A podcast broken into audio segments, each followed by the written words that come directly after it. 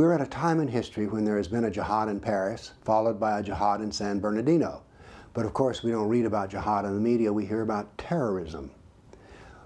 Well, terrorism is the wrong word to use because there's an entire doctrine of jihad.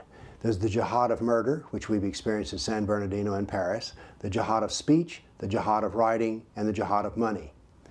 The jihad of murder is not going to take us down as a civilization, but the jihad of money, speech, and writing will take us down the road to Sharia, and Sharia annihilates a civilization. So the terror jihad we're worried about is fewer than the drownings that we have in America. So that is not going to take us down. How does this other jihad hurt us? Well, let me give you some examples.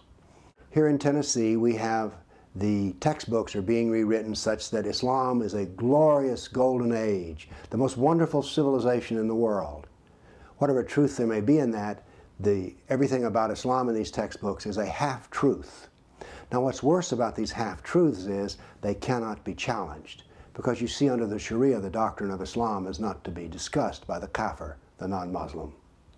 So the jihad being waged through the writing in textbooks is harming us far more than the one jihad we've had here in Tennessee. Well, there's been two actually. So, but the jihad of murder is not taking down a, an entire generation of students. Then we have the jihad in the universities, where it's jihad of the money. Georgetown University, for instance, is owned by the Saudis. Many other university departments have sold out to varying degrees as well. Having spent eight years in the university, let me assure you that not only can you rent a department, you can buy a department. And that is being done in the universities across America. That jihad is far worse because it brings about the Sharia, which means we are prohibited from having an open and honest discussion about Islam. Then we have another kind of jihad of speech that is occurring here in Tennessee, and it occurs across the United States. They're called religious dialogues.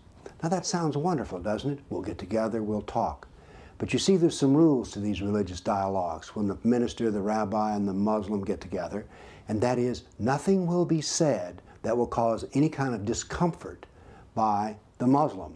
So these are not debates or real honest discussions. These are all make nice. This is a form of jihad because Christianity and Judaism are being subjugated by the Sharia, by the jihad of speech and by the jihad of the pen. So, terror, the jihad of murder, is not a serious challenge to our civilization. Now, by the way, I'm not minimizing the suffering by the individuals and their families, but as a civilization, we're not being harmed by the jihad of murder.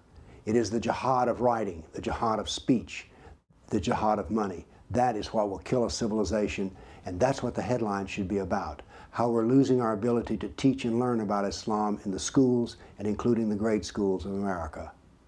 Thank you.